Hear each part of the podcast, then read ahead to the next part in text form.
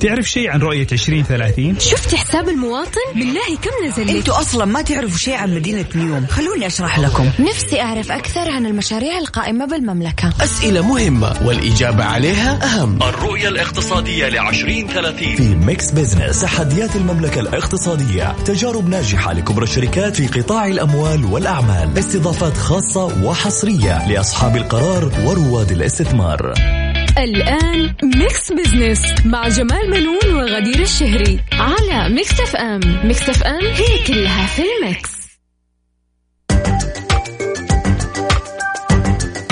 مستمعينا الكرام، أهلا ومرحبا بكم. أنا جمال بنون أحييكم من ميكس اف ام وبرنامج ميكس بيزنس، طبعا البرنامج الأسبوعي، وتشاركني في تقديم هذه الحلقة الزميلة غدير الشهري. مرحبا غدير. أهلا وسهلا فيك أستاذ جمال. طبعا هذا البرنامج مستمعينا الكرام يأتيكم كل أسبوع في هذا الوقت، ونتناول القضايا الاقتصادية ونبسط رؤية 2030 بحيث أنها تكون أسرع فهما وهضما كمان. مرحبا أستاذ جمال ومرحبا مستمعينا في حلقة جديدة من ميكس بيزنس. طبعا حرارة الصيف بدأت تغازل السياحي أستاذ جمال هذه الفترة الآن. نعم صحيح، يعني أنت عارف الحرارة الشديدة جدا الأيام هذه. طبعا بدأ يطل علينا عادة في الصيف، نجد البرامج الترويجية لشركات الطيران والفنادق، وأيضا إعلانات البرامج السياحية والترفيهية.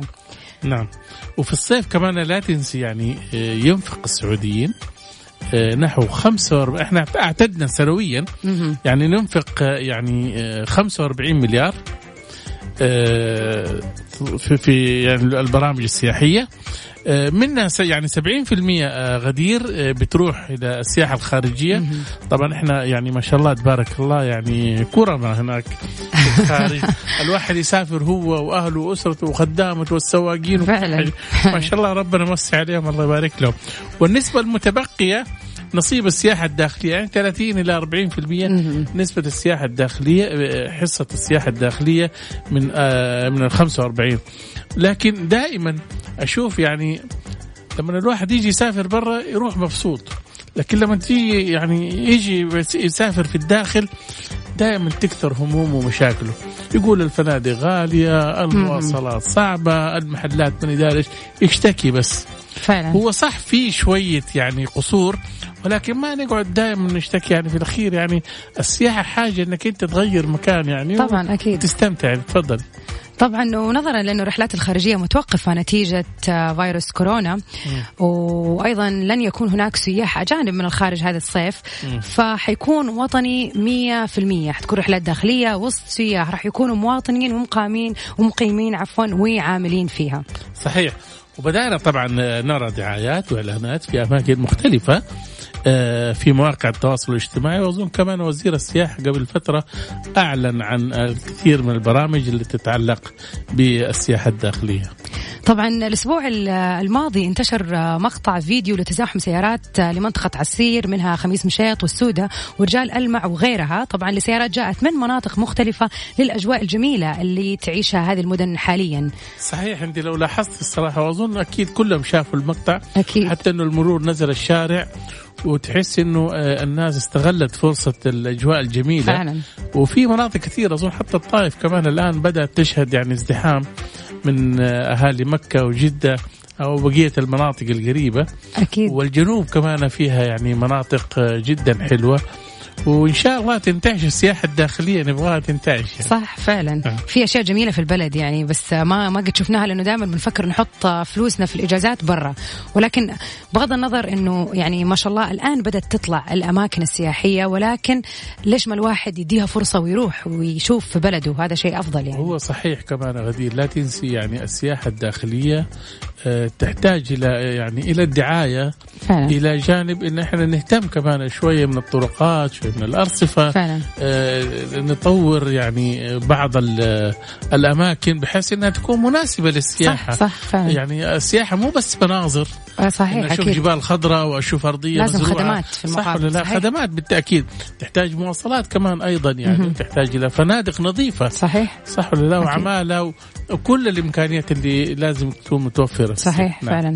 طبعا الغالبية العظمى أستاذ جمال من السياح اللي حيكونوا داخل السعودية راح يستخدموا سياراتهم الشخصية، لأنها في الوضع الراهن أكثر وقاية من السفر مثلا بالطيارة أو بأي وسيلة تكون يعني، أو حافلات قصدي. بالضبط. أيوة. لا أنا أظن يعني صحيح، هو شيء لا تنسى اليوم الخيار يعني 70% من المسافرين ما بين المناطق، أظن 70% بيستخدموا سياراتهم الخاصة، ونسبة ضئيلة بتستخدم باصات أو حافلات، ويعني أظن نسبة كبيرة يعني أقل كمان اللي هم الطائرات. طبعا أنت لا تنسي الآن يعني الأسعار هتكون مختلفة أكيد بعد ما يعني في مسافات جوة الطيارة، وأكيد حترتفع نسبة الإجراءات الوقائية، فبالتالي الواحد يعني حيفضل إنه يسافر بالسيارة أوفر له أضمن له كذا. نعم. طبعا هناك مطالب من السياح أن تزيد عدد الغرف الفندقية والشقق المفروشة طبعا بسبب إنه التركيز صار على السياحة الداخلية هذه الفترة، فأكيد حيكون في ازدياد على الطلب للغرف أو الشقق بشكل أوسع. صحيح. وكمان لا تنسي يعني أظن يعني الجائحة جات عطلت شوية بعض المشاريع الفندقية أكيد. والسكنية، وكمان قفلت بعض الفنادق اللي كانت خاصة في مكة والمدينة. صحيح. لأنه كانوا يجوها الزوار، وبالتالي إذا كان ما في زوار وبالتالي يعني حتفضل مغلقة.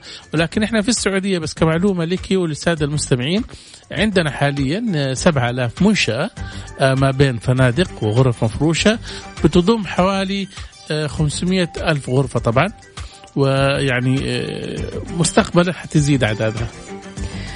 واضح أن صيفنا هذا العام حيكون غير، كورونا حيفرض علينا نمط جديد من السياحة، وقد نرى مستقبلا السياحة الافتراضية على غرار الاجتماعات الافتراضية واللقاءات الافتراضية اللي بنشوفها الآن. ما تدري يعني. صحيح. يقعد الواحد كده في غرفته والشاشة قدامه، ونفس الشاشة هذه بتنقله على أماكن مختلفة، وأظن تذكرنا بنفس يعني أفتكر مرة كانت في ألعاب غرفة مظلمة والواحد يروح يقعد على المقعد أو الكرسي. أيوه. ويلاقي يعني كأنه بيمر من فوق مرتفعات. فعلا الألعاب الافتراضية. صحيح. أيوه الفيرتشوال رياليتي يعني. ممكن لا. صح كل شيء وارد والله. صحيح. مستمعينا فاصل وحنرجع، لا تروح المكان.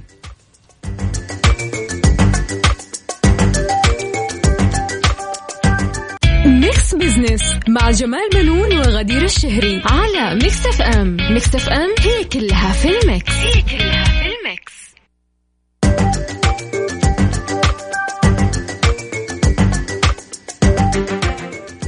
أهلا بكم مستمعينا من جديد. طبعا حلقتنا زي ما قلنا دسمة وخفيفة، ولكن بعرف إيش في حقيبتنا اليوم أستاذ غدير. نذكر مستمعين الكرام أول حاجة بسؤال الاستفتاء اللي حنطرحه عليكم ومتعودين نطرحه في حسبة ونسبة. إيش رأيكم في ولا ما إيش توقع هو السبب في اندفاع الناس للشراء والتسوق هذه الأيام بشكل لافت؟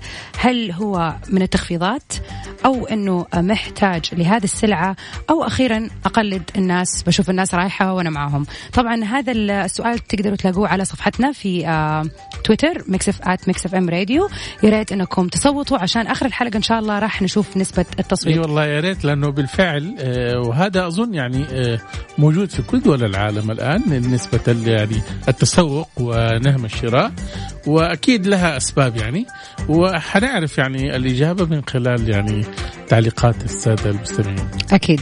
طبعا في فقرة على السريع راح نستعرض أبرز الأحداث والأخبار الاقتصادية مع التعليق على بعض منها، وأخيرا في فقرة أهل الثقة حيكون ضيفنا اليوم من الرياض الأستاذ ياسر الدباسي، مدير إدارة احترام الملكية الفكرية في الهيئة السعودية للملكية الفكرية. راح نتحدث عن كيف ممكن أنك تكسب المال من خلال الملكية الفكرية. صحيح. الحقيقة يعني أظن هذه ثقافة الملكية الفكرية ما هي موجودة عندنا حقيقة في المجتمعات العربية، ما أقصد السعودي. ليش؟ لأنه اللطش فيها ما شاء الله تبارك الله طبعاً. الواحد قلبه وسيع يلطف زي ما يبغى وما ينسب الشيء اللي أيوة. هو حتى يعني انت احنا نتكلم على الافكار صحيح. احنا في مجتمعاتنا بنشوف انه الواحد لما يقول مثلا تغريده او يقول كلمه او راي ممكن تتاخذ وتنسب لشخص اخر من غير اي توثيق بالفعل. فما بالك فعلا في الافكار اللي هي اشياء ممكن تدخل الكثير والعديد من الاموال طبعا صحيح. ان شاء الله حنتعرف عليها من خلال الاستاذ ياسر الدباسي. مستمعينا فاصل وحنرجع ونكمل معاكم في ميكس بيزنس.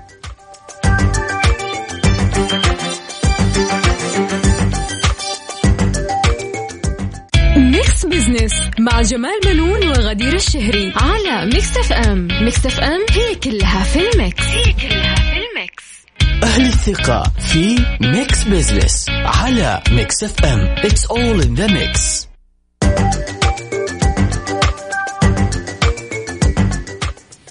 أهلا بكم مستمعينا من جديد. طبعا مستمرين معكم في ميكس بيزنس أنا وزميلتي غدير الشهري.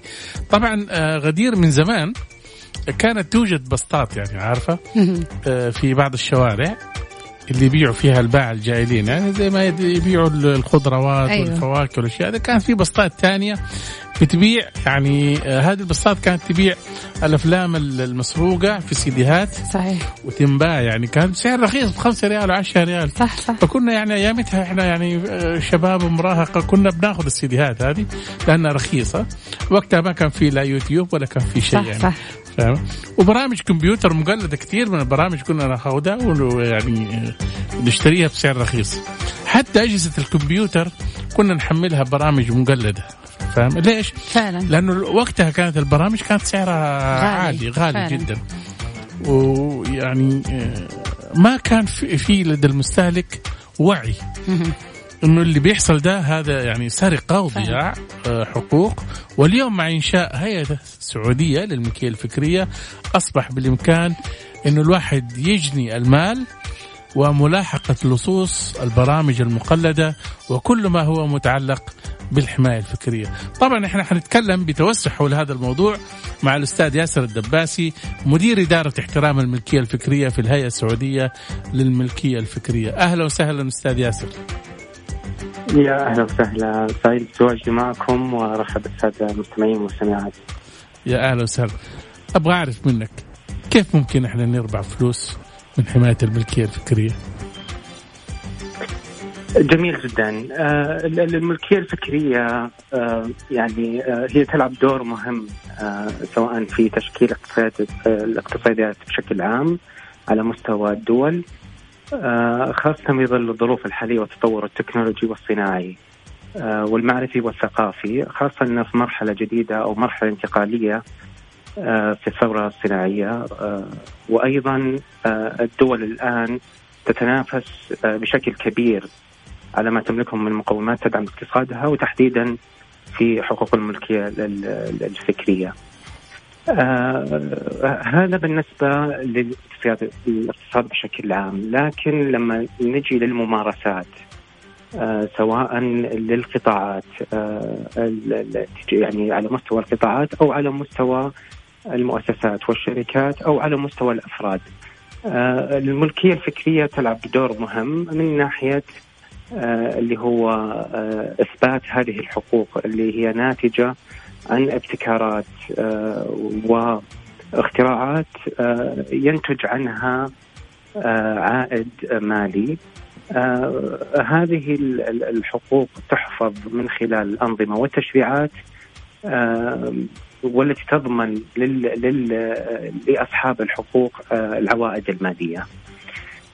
مثل ما تفضلت أستاذ جمال كان في ممارسات أول سابقة من خلال بيع مثلا الأفلام المنسوخة والبرامج المنسوخة. هذه الممارسات يعني تأثر بشكل مباشر على أصحاب الحقوق لأنه كان في استثمار في هذا الجانب كان في أموال دفعت حقوق نشر. كل هذه التكاليف يعني يتحملها أصحاب الحقوق وبالتالي يعني يجب العمل على حفظ وصيانة هذه الحقوق.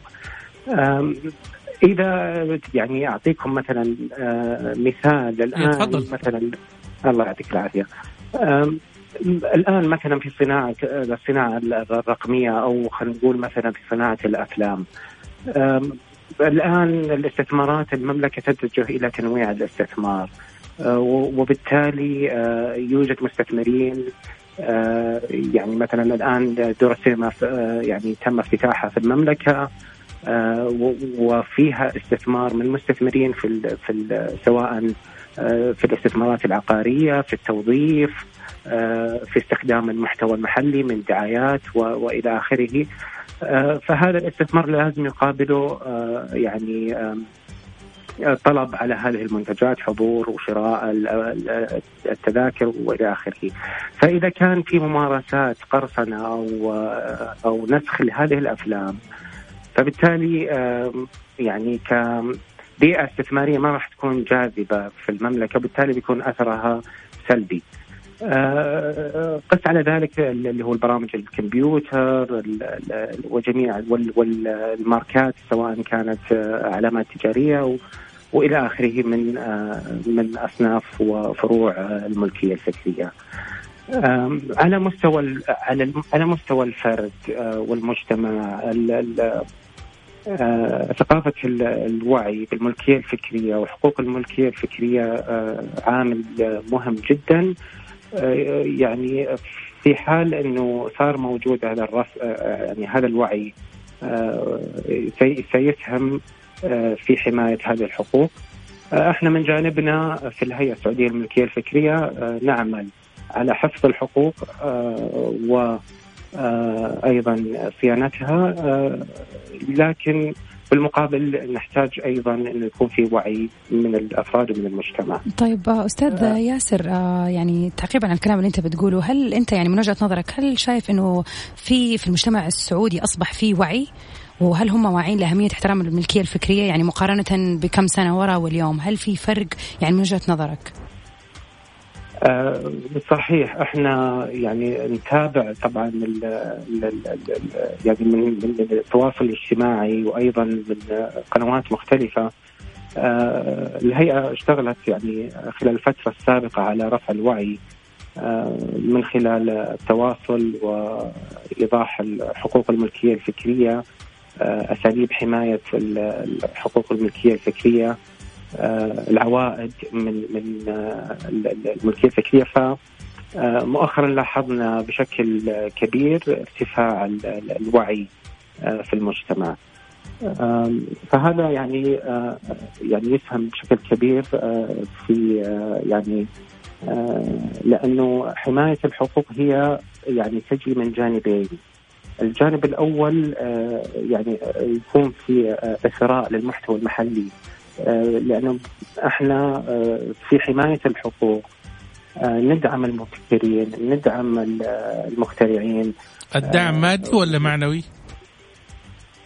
الدعم مادي، فيه قنوات الدعم المادي، اي نعم، لكن يعني الدعم المعنوي من ناحية صيانة الحقوق. نعم. فلما يكون في أنظمة وقوانين تحمي حقوق أصحاب الاختراعات أو أصحاب العلامات وأصحاب المخترعين، فبالتالي احنا يعني نمكنهم وندعمهم في جانب الابتكار والمعرفة.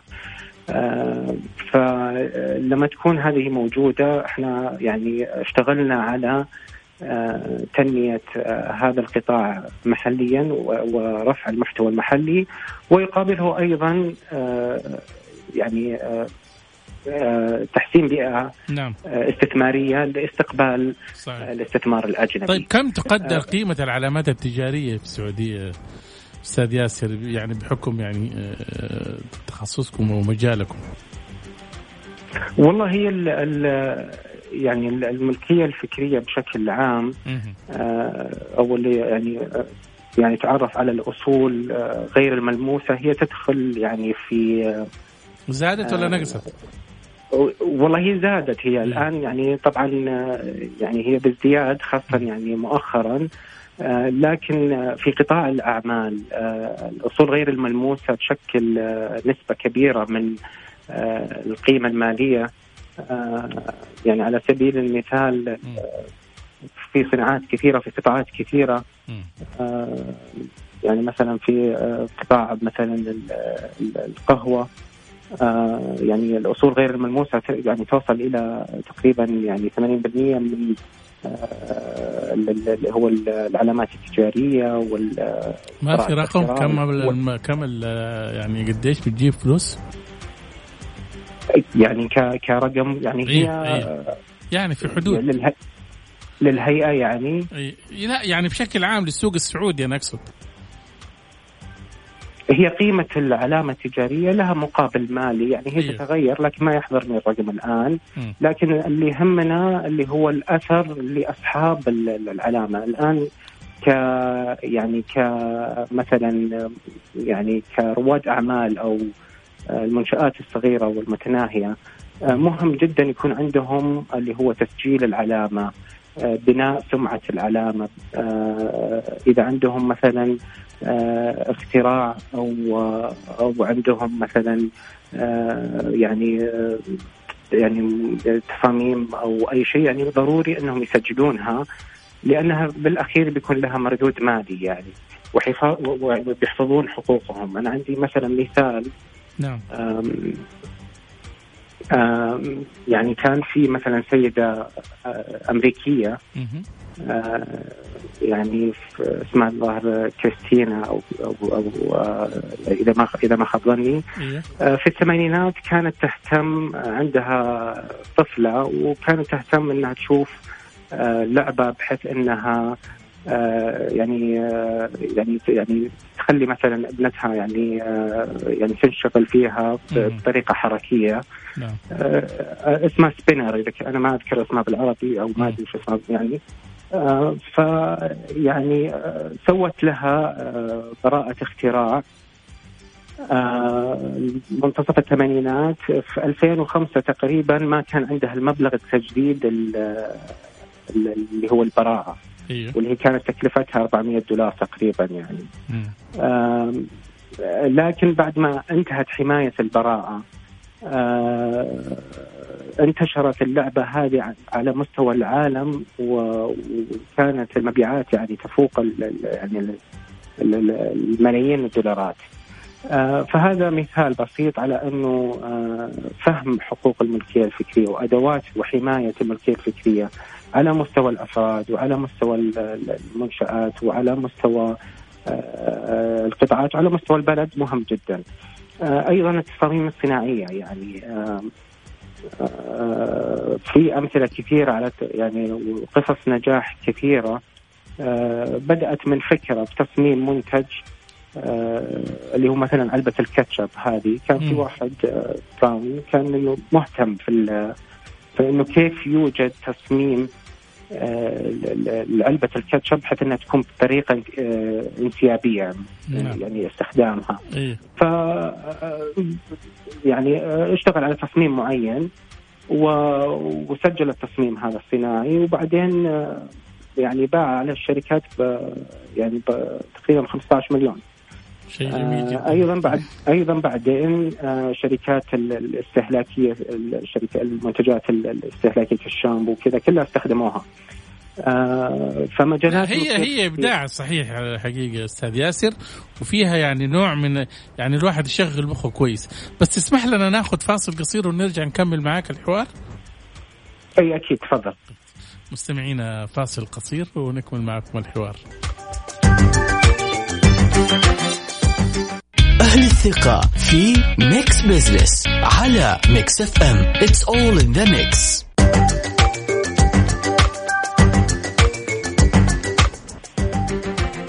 أهلا بكم من جديد مستمعينا، نستكمل حوارنا مع الأستاذ ياسر الدباسي مدير إدارة احترام الملكية الفكرية في الهيئة السعودية للملكية الفكرية. أهلا وسهلا فيك أستاذ ياسر.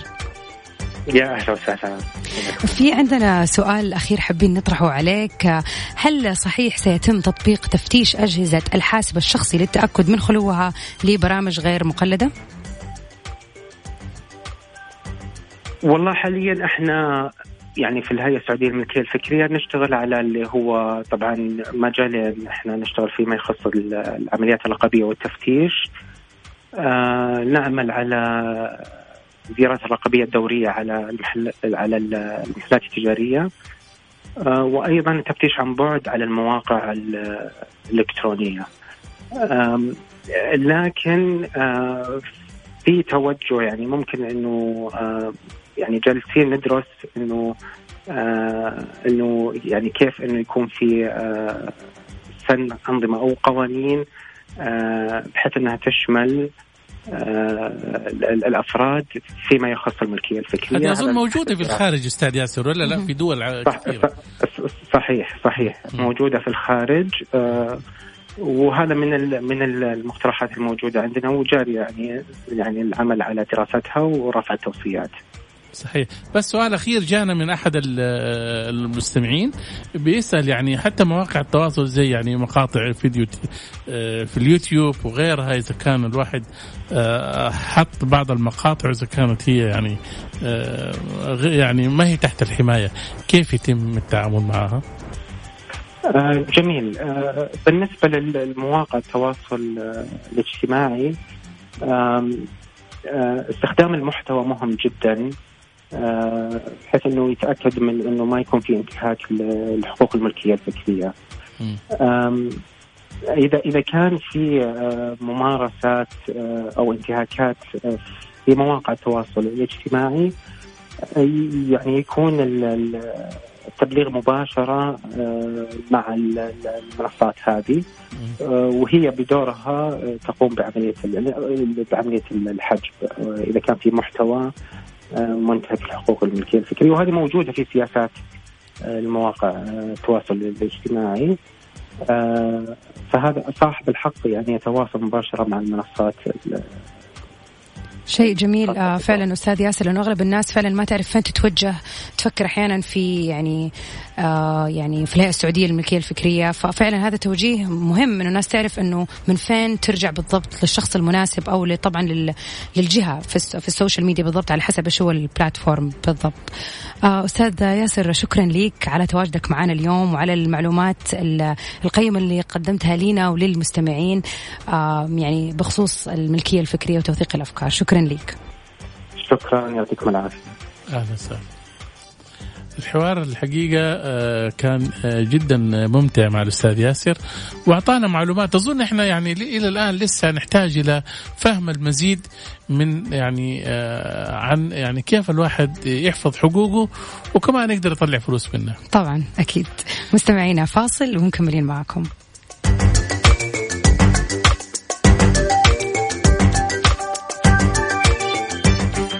على السريع في ميكس بيزنس على ميكس اف ام. It's all in the mix.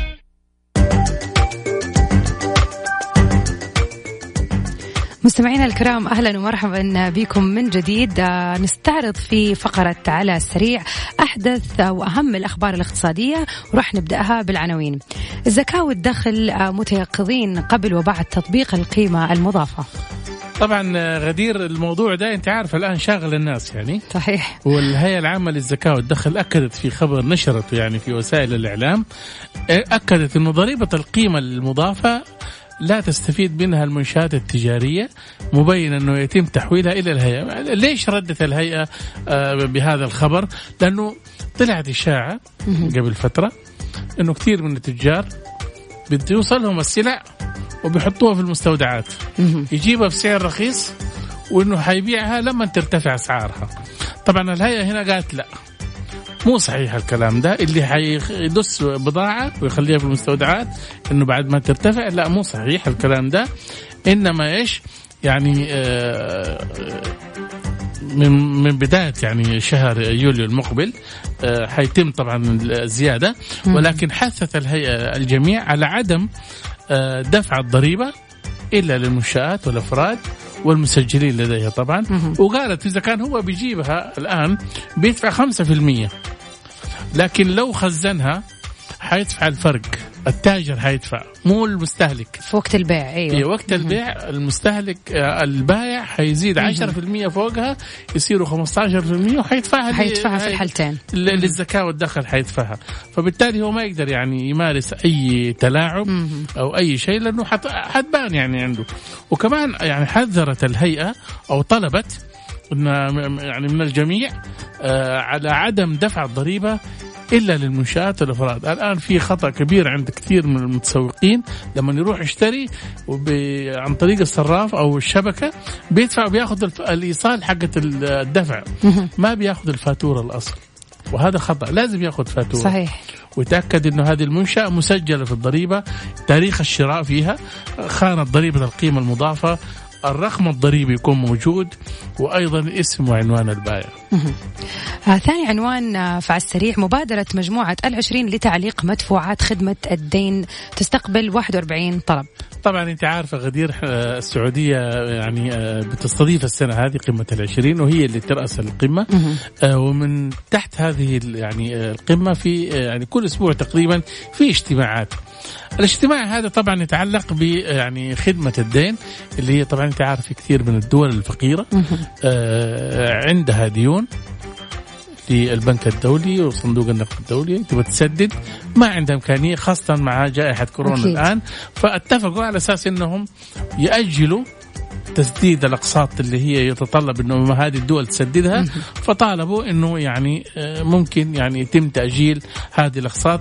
خلينا نقولها بس أنه مجموعة عمل الهيكل المالي الدولي لمجموعة 20 ناقشت مستجدات تنفيذ مبادرة مدفوعات خدمة الدين بالإضافة إلى السبل الممكنة لتعزيز الاستقرار والمتانة المالية العالمية. واتفقت طبعا الدول على تعليق مدفوعات خدمة الدين لفترة زمنية محددة للدول الأكثر فقرا. خبرنا الثالث بيتكلم عن بنك التنمية الاجتماعي يمول شركات تقنية لتحفيز الأعمال. بنك التنمية الاجتماعية طبعا احنا عارفين انه هو من البنوك الحديثة في السعودية، ظهرت مع بداية رؤية 2030 وبدأت تمول الحقيقة عدد من المشاريع. البنك طبعا وقع اتفاقية تعاون مع عدد من الشركات التقنية اللي تملك منصات توصيل ونقل تشاركي، وذلك لدعم وتمويل المواطنين الراغبين في العمل الحر. طبعا انت عارفة غدير انه هذه الأنشطة خاصة خدمات التوصيل وخدمات يعني النقل التشاركي اللي هو طبعا في تطبيقات انت عارفة الواحد يحجز سيارة وشي زي كده، فبالتالي هذه وفرت وظائف لكثير من الشباب واشتغلوا فيها خلال الأزمة، والآن بتمولهم على أساس أنه ممكن يعني يشتغلوا عليها بشكل موسع. شيء جميل. نعم. رابع خبر بيتكلم عن اتفاقية تعاون بخصوص صفقة اندماج بين بنكين. صحيح، هذا الخبر كان يعني الأسبوع الماضي هو مثار وحديث الأوساط المالية والاقتصادية في السعودية. طبعا مؤسسة أو سوق الأسهم أوقف تداول البنكين من سوق الأسهم السعودية بعدما أعلن البنكين الأهلي وسامبا عن نيتهم للاندماج وعقدوا اتفاقية إطارية. البنك الأهلي التجاري طبعا يعلن عن توقيعه اتفاقية مع مجموعة سامبا المالية بخصوص صفقة اندماج محتمل يعني بين البنكين. وإحنا نعرف إنه كل البنكين ما شاء الله يعني عملاقين عندنا في السعودية، وفي حال إنه تم إتمام الصفقة طبعا هيكون عندنا يعني بنك عملاق أكيد. وعنوان الأخير في قائمة على السريع، تنفس السعودية تطلق برنامج صيفها هذا العام. صحيح، احنا يعني كنا بنتكلم في بداية الحلقة غدير عن الفعاليات الصيفية، وهذه الآن يعني السعودية أطلقت موسم صيف السعودية تحت عنوان تنفس. وصح العنوان أنا أشوفه جدا مغري لأنه إحنا قعدنا تقريبا 4 أشهر مكتومين في بيوتنا، ولكن بالفعل كانت في يعني برامج أخرى. الفعاليات حتنطلق من 25 يونيو إلى 30 سبتمبر، حيستمتع من خلالها أفراد العائلة كافة طبعا زي ما قالت هيئة السياحة، وكذلك الأفراد والمجموعات باكتشاف الطبيعة الساحرة والتنوع المناخي والعمق التاريخي والثقافة السعودية. طبعا مدن السعودية كلها الحقيقة تذخر بالتراث والأماكن السياحية. لا تنسي غدير أنه يعني وزارة السياحة أو هيئة السياحة قالت أنه حتخلق فرص عمل لنحو 260 ألف شاب من خلال يعني هذا البرنامج السنوات المقبلة 3 بإذن الله. فإن شاء الله يعني بإذن الله شيء جميل فعلا. صحيح. في نية أستاذ جمال تروح أي مكان؟ في بالك خطة؟ والله أنا شوفي لو بدأت الرحلات وهذا يعني مناطق المملكة كلها رحتها طبعا بتمشى نشوف يعني إيش لجلة نتعرف على الناس. صحيح. مستمعينا فاصل ومكملين في آخر فقرة اللي هي حسبة ونسبة وحنشوف نتائج الاستفتاء. خليكم معنا.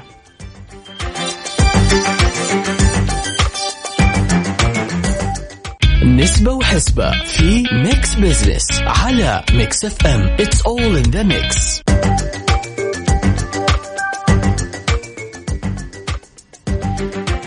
أهلا بكم مستمعينا من جديد في فقرة حسبة ونسبة. والسؤال المطروح اليوم على موقع تواصل وحساب ميكس اف ام على تويتر: في رأيكم ما هو السبب في اندفاع الناس للشراء والتسوق هذه الأيام بشكل لافت؟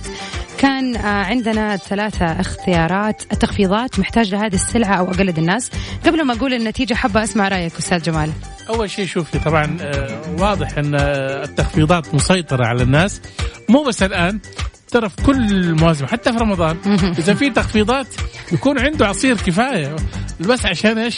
قارورة العصير معاها جك بيروح يشتري العصير. بالتالي نحن عندنا هوس دائما في العروض المميزة. تأخذي ممكن في عصير أنا ما اشتري من زمان ما أحبه، لكن لو شفت معاه هدية حأخذه. فعلا صحيح. طبعا بالنسبة للإجابات، إجاباتكم مستمعينا كانت أعلى نسبة للتخفيضات زي ما قلت، 55% من الناس كانت بتشتري بس عشان شايفة أنه في تخفيض على السلعة المعينة فليش لا. وبنسبة 29% قالوا عشان أنا فعلا محتاج لهذه السلعة. 16% قالوا أقلد الناس، وهذا برضو ما تعتبر نسبة قليلة إنه يعني. بس في كمان حاجة نبغى نعرف، ترى هذه في الأسواق العالمية مو بس عندنا في السعودية. ليش؟ لأنه إحنا كنا فترة في حدود 4 أشهر كل العالم تقريبا أكيد. كان في ركود اقتصادي وكانت المبيعات منخفضة وتراجعت، وفي كثير منها أصبح يعني المستودعات كانت مليانة والتجار بتخلصوا من هذه السلع، فبالتالي هم لجأوا إلى التخفيضات. السلع المعمرة أكثر شيء الناس لجأت إليها زي السيارات والعقارات والمفروشات وغيرها. هذه كانت نسبة كبيرة منها طبعا. الساعات والذهب والمواد الغذائية كمان الناس لجأت لها لأنه يعني كانت في عروض عليها. أكيد طبعا. طبعا إلى هنا أستاذ جمال نكون وصلنا لختام حلقتنا اليوم، ونتمنى فعلا أنه تكون قدمنا لكم أشياء مفيدة ومعلومات جديدة إن شاء الله. يعني نلتقي الأسبوع المقبل ونراكم على خير إن شاء الله، ونكون إحنا يعني نلقي الضوء أكبر على رؤية 2030 وبرامجها المتنوعة والمتعددة اللي تحقق اقتصاد مزدهر للسعودية. طبعا مستمعينا نحب نذكركم بأرقام التواصل، تقدروا تتواصلوا معنا على رقم 0548811700. إذا عندكم أي موضوع تحبوا تطرحوه أو أي استفسار اقتصادي تقدروا تكلمونا وترسلونا استفساركم، وإن شاء الله يكون يعني موضوع للعرض في الحلقات القادمة. وكمان أحب أذكركم إذا تبوا تسمعوا الحلقة تقدروا تنزلوا تطبيق ميكس اف ام من في الجوال، وتقدروا تسمعوا آخر حلقة لميكس بيزنس. صحيح. نلقاكم الأحد المقبل، وصحتكم طبعا دائما هو راس مال الوطن.